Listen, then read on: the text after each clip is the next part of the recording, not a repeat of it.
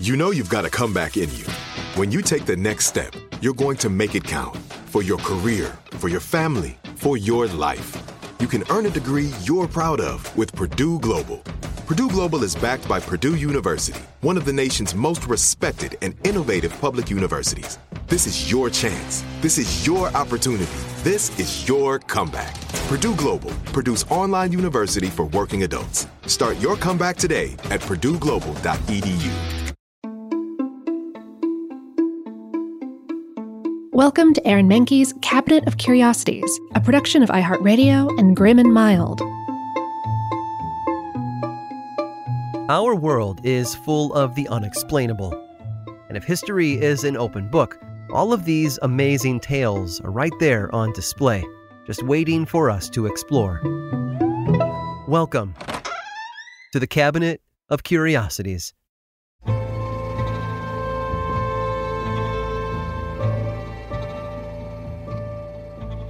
History is full of daring escapes and near misses. One of the most famous involved the nineteen forty-four mass escape of Allied soldiers from a German P O W camp. The story eventually became the subject of a book by one of the Royal Australian Air Force pilots imprisoned there. It was then adapted into a film in nineteen sixty-three starring Steve McQueen and Richard Attenborough. The Great Escape is remembered today as a cinema classic. A similar event occurred eighty years prior during the Civil War. Hundreds of Union officers were being held at Libby Prison in Virginia, a Confederate prison where captives faced dismal living conditions. There wasn't enough food, disease ran rampant, and many men were crammed into cells shoulder to shoulder. The prisoners dug a tunnel for months, carving through the bricks behind the kitchen stove. On February ninth, they got their chance. one hundred nine Union prisoners of war crawled dozens of feet through the darkness, rats scurrying around them, until they were able to breathe the fresh air of freedom. Though almost fifty were caught in the following days, about sixty made it back to Union lines, many by Valentine's Day. But there is another historical great escape, one that has eluded the publishing world and Hollywood. It's a tale of deception, cunning, and bravery, and it occurred while the enemy watched the whole thing happen in front of him. In twelve sixty-four, Lord Edward the First of England faced off against Simon de Montfort. De Montfort had been an advisor to Edward's father, King Henry the Third, but the two grew apart over Montfort's displeasure over Henry's ruling style. You see, Henry was a dictator who often went against the wishes of his barons, while Montfort preferred a more limited form of government, one where a monarch was kept in check by elected officials and barons. Simon de Montfort united the other barons and their armies against Henry's and Edward's forces. The two sides confronted each other in the town of Lewes in Sussex. Henry's army was almost double the size of Montfort's. A truce was attempted, but the king was confident that he could overpower his former advisor with ease. With the formalities out of the way, Montfort ordered his forces to split into teams of four in order to attack from different sides. They struck at dawn. Edward managed to push one section of the baronial army into a neighboring town, but his efforts left his father's men wide open to an attack from the enemy. Simon de Montfort gained the upper hand and was able to overwhelm the king's forces. His army killed many royalist soldiers, while the others fled. Some were taken as prisoners. With the royalists defeated, Simon had a few friars deliver a message to the king. The time had come for peace. He would release all of the prisoners if Henry and Edward surrendered to themselves. He didn't want to fight anyone. He only wanted what was best for England. And Prince Edward agreed. He gave up himself as requested. And though he was technically Simon's prisoner, he was afforded certain luxuries. For example, the prince often went out to ride horses with the few guards nearby to make sure that he didn't escape. Well, one day, Simon was gifted a horse from a nobleman who had come to visit. It was strong and fast, the kind of horse that might serve well in battle. And Simon instructed one of his servants to take it along whenever Edward went on his rides, so as to catch him if he tried to flee. Edward caught a glimpse of the powerful creature and he got an idea. He challenged the guards to a race. Each guard, one by one, took off after the prince on horseback before returning with him back to the starting point. After all the guards had raced him, Simon de Montfort's new horse was brought out last. Edward took the reins and mounted it himself, waving goodbye as he bolted away. The guards took off after him. Unfortunately, Edward had already pulled one over on them. In racing their horses earlier, he had exhausted them. The animals were too tired to give chase, and so the prince got away. A few months later, Edward met up with Simon de Montfort again. Things didn't go so well for Simon this time.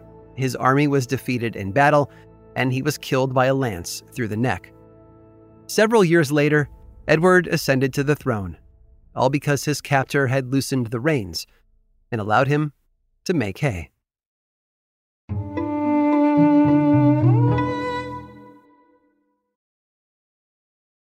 This episode is sponsored by Intuit. Here's a story for you. Once upon a time, a young woman was haunted by the ghosts of bad financial decisions, with credit card debt and an empty savings account looming over her every day. When she tried to ignore these ghosts, they only grew bigger and scarier, and these ghosts of her bad financial decisions were stopping her from living her best life. So she decided to face them head on and take control of her finances with help from Intuit. Intuit helps you face your financial fears with confidence through products like TurboTax, Credit Karma, QuickBooks, and MailChimp. Whether you're trying to manage your money or trying to run a business, Intuit gives you the confidence to take control of your finances so you can live your best life. Intuit is the financial platform that helps everyday people prosper. Intuit has helped one hundred million people live their best financial lives. Visit intuit dot com, I N T U I T dot com, to start living yours. Let's get into it.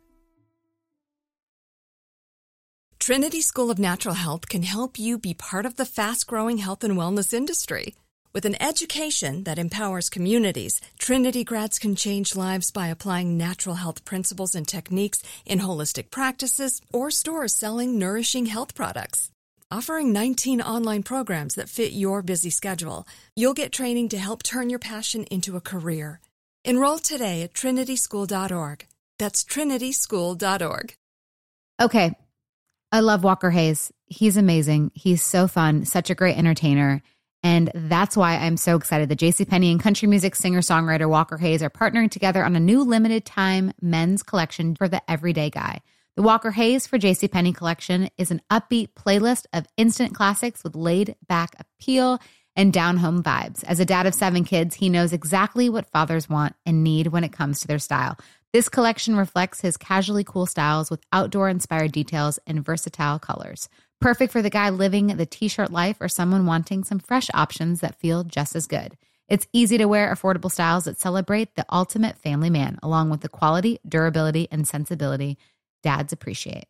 Available online Saturday, May fourth at j c p dot com and in-store Thursday, May sixteenth, just in time for Father's Day. Limited time only. JCPenney, make it count.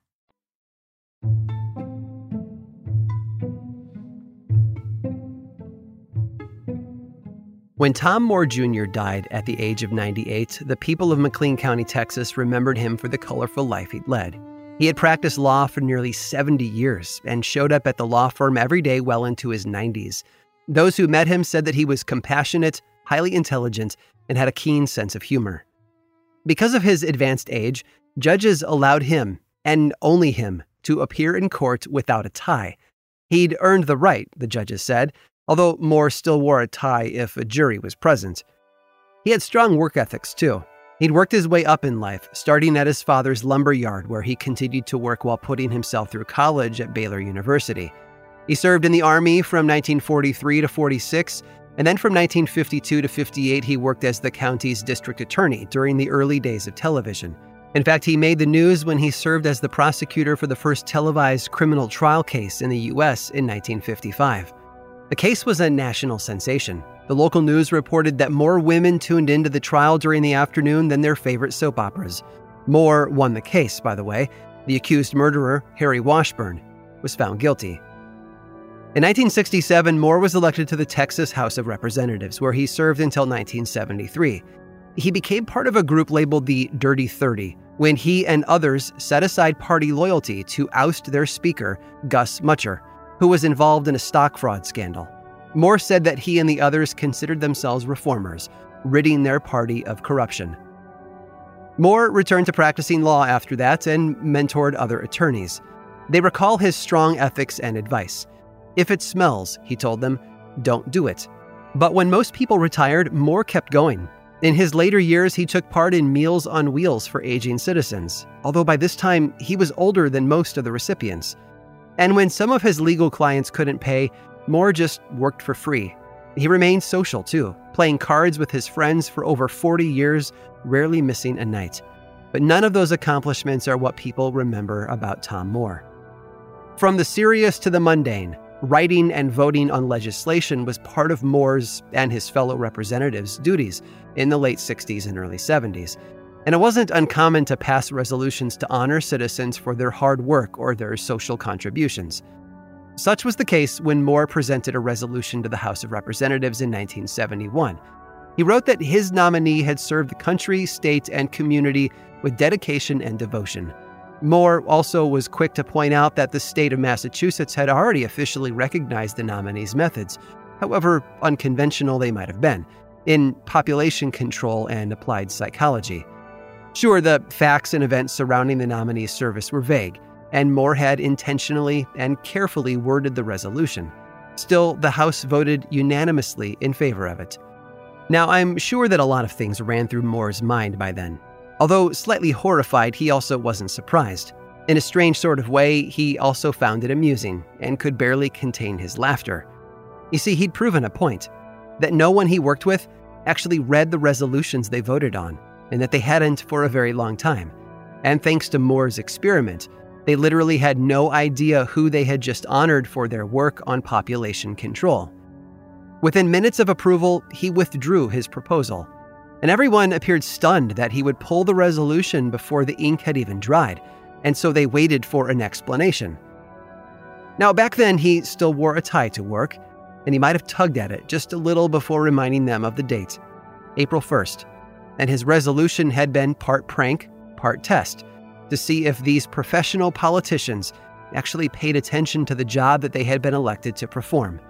Considering the results of the vote, it was clear that they most certainly did not, because Moore's carefully reworded proposal was designed to honor a man named Albert DeSalvo, otherwise known as the famous serial killer from Massachusetts, the Boston Strangler.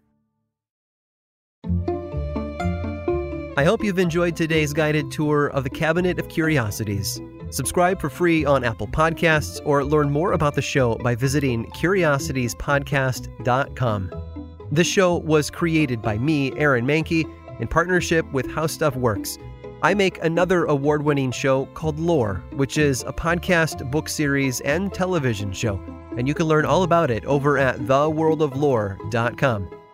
And until next time, stay curious.